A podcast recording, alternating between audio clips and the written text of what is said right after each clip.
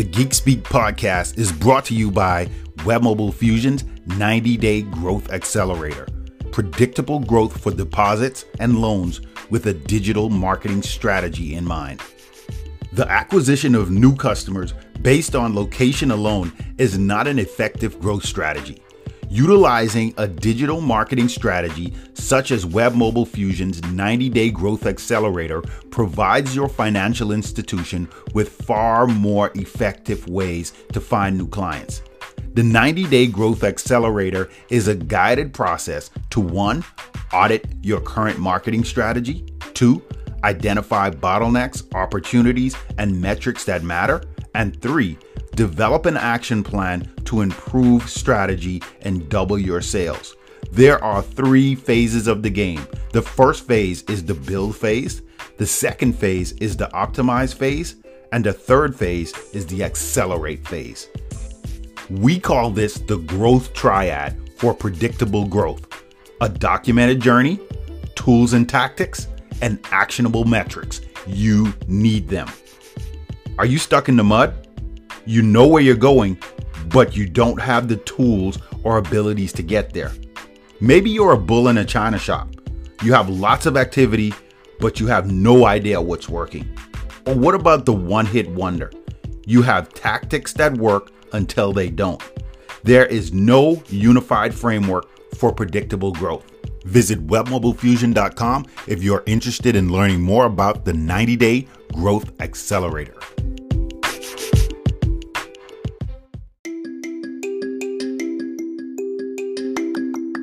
So you interview like some of the top technology executives, and, I, and I'm sure you've had some heard some interesting trends. Like, what are some of the top three trends that you've heard in banking from some of your uh, recent interviews? So one I was talking about pretty recently was um, was branch transformation projects. Yeah.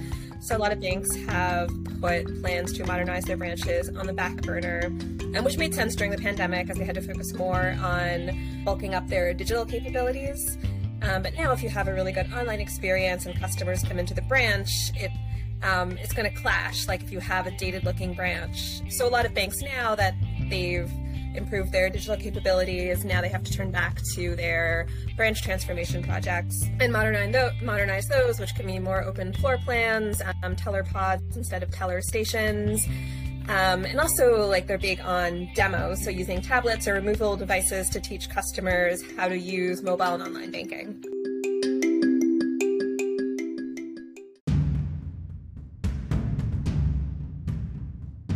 Hi, my name is Lincoln Parks, founder of Web Mobile Fusion. We help community banks, credit unions, fintechs, and financial institutions effectively find their target audience. We help you market directly to your targeted consumer through a customer journey that takes your customer from virtually unknown to a raving promoter fan of your business. Believe it or not, customers are no longer waiting for financial institutions to catch up with technology. Customers want to access technology through your institution where they are with immediate access to meet their financial needs. Are you providing that? Well, my next guest may have some solutions. My guest on today's podcast is Miriam Cross, technology and fintech writer for American Banker.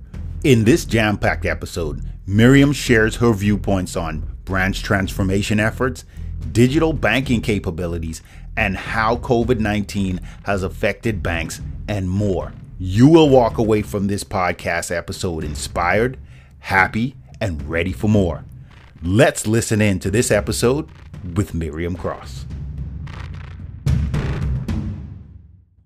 Welcome, guys, to the Geek Speak podcast. I'm, I'm so excited about this episode because we have none other than American Bankers Miriam Cross. And Miriam is a fintech and technology writer for American Banker. I'm just excited to, to have you on today, Miriam. Thanks for being here. Yeah, thanks for having me. Awesome.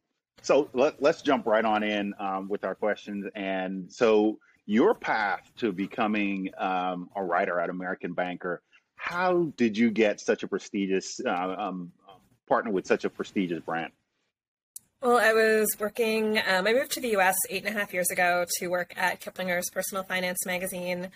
And I was there for seven years where I mostly wrote about, I wrote a lot about travel, but also a lot of other personal finance topics and banking came up. Um, I did our, I helped with our best banks rankings for three years. Um, and after seven years, it was time for a change, and the job at American Banker popped up. Okay, awesome. So you said you moved to the U.S. So where are you moving from? Toronto.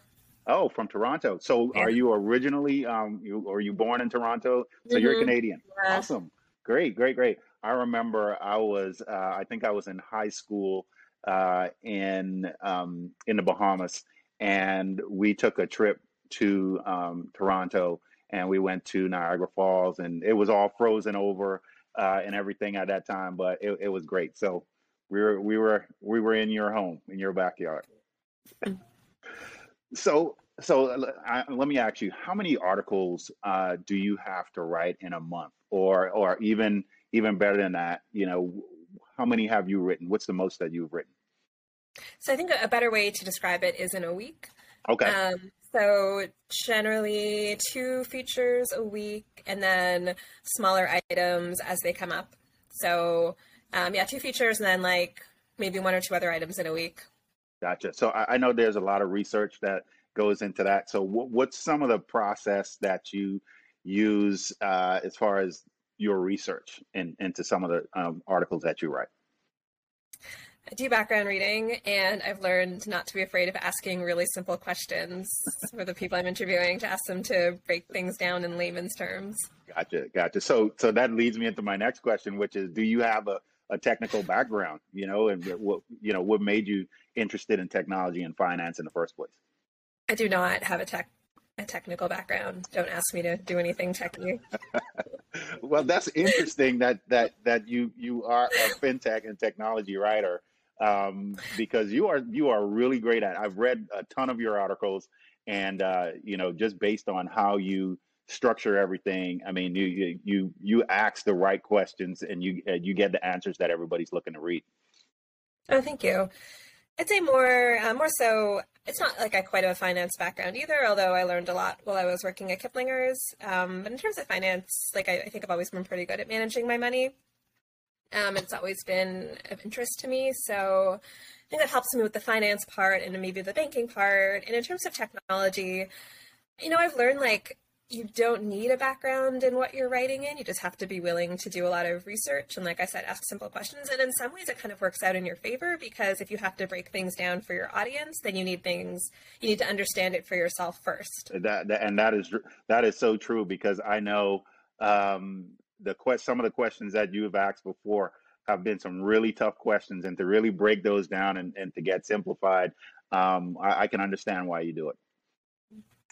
So uh, you interview like some of the top technology executives, uh, and, I, and I'm sure you've had some heard some interesting trends. Like, what are some of the top three trends that you've heard uh, in banking from some of your uh, recent interviews? So what I was talking about pretty recently was um, was branch transformation projects. Yeah. So a lot of banks have put plans to modernize their branches on the back burner, and which made sense during the pandemic as they had to focus more on bulking up their digital capabilities. Um, but now, if you have a really good online experience and customers come into the branch, it um, it's going to clash. Like if you have a dated looking branch. Um, so a lot of banks now that they've improved their digital capabilities. Now they have to turn back to their branch transformation projects and modernize, modernize those, which can mean more open floor plans, um, teller pods instead of teller stations. Um, and also, like they're big on demos, so using tablets or removable devices to teach customers how to use mobile and online banking. That's that's so that's. That's that's pretty awesome because I I know. Have you seen that through COVID, maybe some of uh, some of these decisions were sped up. Do you think in some of the articles that you've you've written, or some of the uh, people that you've spoken with? For digital banking, yes. Yeah. Like for digital banking capabilities, yes. Okay. So so from mm-hmm. from those trends, what what excites you the most, you know, in in your personal banking? Um, so another one is personalization. A lot of banks um, of all sizes have been taking a lot more interest in using all the data they have about their customers to make more targeted offers or encourage them to consider certain products or make certain decisions. Um, and some of this is reactive, but they're also trying to be more proactive in certain ways, kind of like head off question, customer questions as they come, um, remind them about payment due dates or things like that. Um, so that is definitely of interest to me.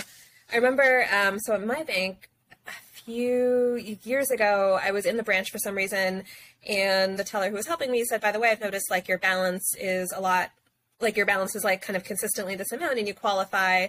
You could qualify for this different account, which has more perks. And like I never would have thought about that otherwise, but it made total sense. And now that is the account I use, and it does have more perks. So like that's the kind of service that I would love to hear more. Yeah, of. yeah, yeah. That hyper personalization is is is really critical. I think I, I think you know a lot of banks are are now starting to get on board with that. When you when you think about you know looking at some of the trends that customers really want and need, that that's important. Because if if if my bank would come to me and and make suggestions to me, then that and, and tell me you know based on some of the trends or spending habits or, or, or you know if i'm if i have a goal that i want to accomplish and they're in line and in tune with my um, financial account and that that, that really makes mm-hmm. it even better. So that that's a that's a really good trend. So uh, another question i have for you is what is an area that you feel banks and credit unions need to focus on more in the next two to three years? So one thing i've been finding super interesting in terms of what the fintechs are doing that I think banks should be focusing more on is coming up with products that serve either niche communities or underserved communities. So there are a lot of challenger banks out there for people of color, um, for immigrants. There's one for the LGBT community, um, a lot for children and for families, and um, in couples. That's something I just um, was looking into. So this is something um, like these, and these have features that the people who use them feel like they don't get out of their banks. Like the one, like a lot of the neobanks for immigrants, um, like their top feature is like low cost ways to transfer money abroad, which is something they really value, but it's something that's a lot harder to find at your bank. Right. That I'm, I'm telling you that again, that that's another area, you know, and and and really tying into that hyper personalization. But when when banks are specific and niche towards uh, their customers, I think that's when you get the most value. So I, I can definitely see if uh, more banks are, are, are, coming online or adopting some of those trends that it's only going to benefit them and benefit their customers as well long term. Yeah. Mm-hmm. So I want to ask you um, where where where you bank. You don't have to say where you bank, but what's something that keeps you at your your current bank or, or credit union? Well, they have a lot of branches in Washington D.C. Um, and you know, my account I mentioned I was mentioning earlier how I switched to like a like a, an account with more perks, and one of one of the advantages is um, they reimburse all my ATM fees, including internationally. Which so I always use that debit card gotcha. when I travel. And that that that's one trend that I see a lot, or that, that's something that I hear a lot, where uh, uh, people are saying the ease of use to getting to my bank, it be it digitally or you know their their footprint that that's one of the things that keeps rising to to the top uh, when when you look at you know why people stay at a particular bank and why they don't move. But I can also understand now them knowing you more as a customer uh, and knowing what you mm-hmm. need mm-hmm. that that that's going to keep you around for a long time. So, what advice would you give to bankers looking to innovate? So similar to what I was saying about creating more products for people who feel like they're underserved by traditional banks, and one advantage banks have over fintechs is, you know, fintechs, especially ones that are very focused in one area, like they can have a they have a really good idea, but there isn't necessarily a plan to grow with the customer. So there are a lot of challenger banks out right now for um, children, usually ages like six to seventeen in that in that range, but eventually the child is going to age out of that account or that app.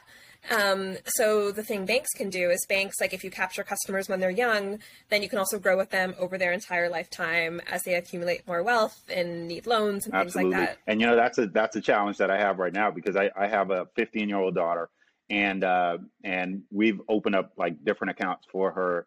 And the thing about it is we we were looking for, and I and I know there are some digital banks that are out there right now uh, that that cater to that age group well, we were looking for an account specifically, you know, in our in our local geographic area that would give her some flexibility where where she can use that and and that's a great that is a, a, a great way to continue a banking relationship for years. Because think about it, if if a kid that's you know 10 years old, 11 years old, or teenager, uh, then the next thing you know, they're going to college and then they're becoming a young adult, and they still have that account and uh, or a relationship with that bank, and that continues on and on. You know, that's just going to keep. You know, that's just going to give them long lasting customers. So I, I, I, that's very very important. So, um, Miriam, the last question uh, that I have for you, it's totally off topic.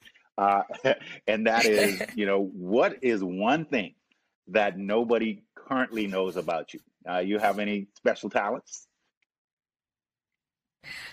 I can't think of things that nobody knows about me, but okay. something you don't know about me. Um, um, I, I guess I'm very good. I think I'm very good at um, finding good travel deals and planning trips in the way that like I have no shame about interrogating people about what they did on their vacations, and then like I'll remember like details like five years later about like where gotcha. to stay and what to okay. do. Ah, so okay, so I'm gonna I'm gonna ask you because we are going on a trip. Uh, my daughter plays volleyball, so we're traveling. We're going to Vegas, uh, so we're gonna be in Vegas for for a little while. Then we're driving over to um, Anaheim, and we're gonna be there for a little bit. Have you any advice for me? Um, I mean, I have been to Vegas, and I would say the hotel rates are pretty cheap, but then they get you with the resort fees. So yeah. you have to. So we're staying at the um, um, we're staying at the MGM Grand. I think I think it is. So um, mm-hmm. I'm what I'm gonna have to do, you know, in Vegas is make sure I, I duct tape my daughter's eyes so she doesn't see anything that's going on there. But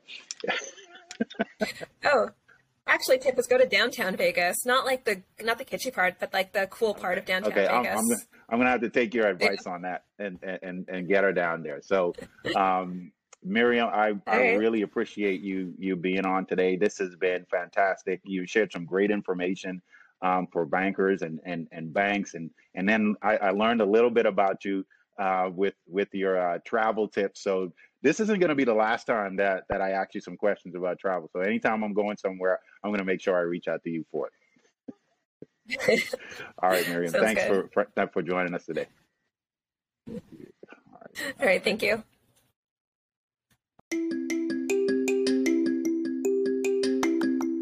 Well, I can honestly say that conversation was refreshing.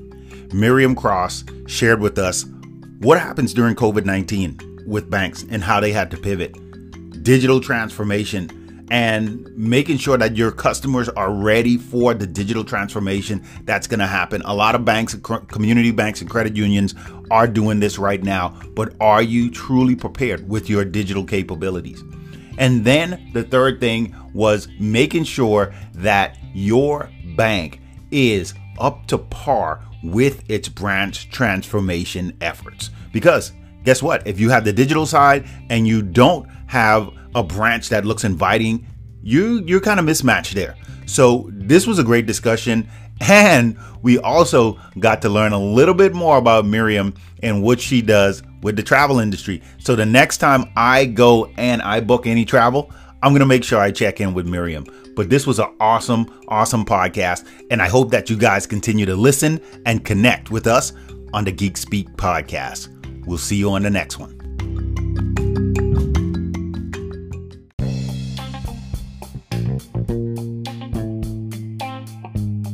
So I hope you enjoyed today's podcast. And I just want to ask a few favors from you. If you don't mind sharing this podcast with some of your friends, either on social media or wherever you're listening to this podcast right now. I ask if you can share that with your audience. I'd also ask if you can subscribe, subscribe to the podcast so that you don't miss out on any of the interviews that we're going to be releasing for the remainder of the year in season number two. And then also, if you don't mind giving us a positive rating and rate the podcast and a review, and also ask any questions that you want to have on the Geek Speak podcast. So, again, I want to thank you for joining us and see you next time.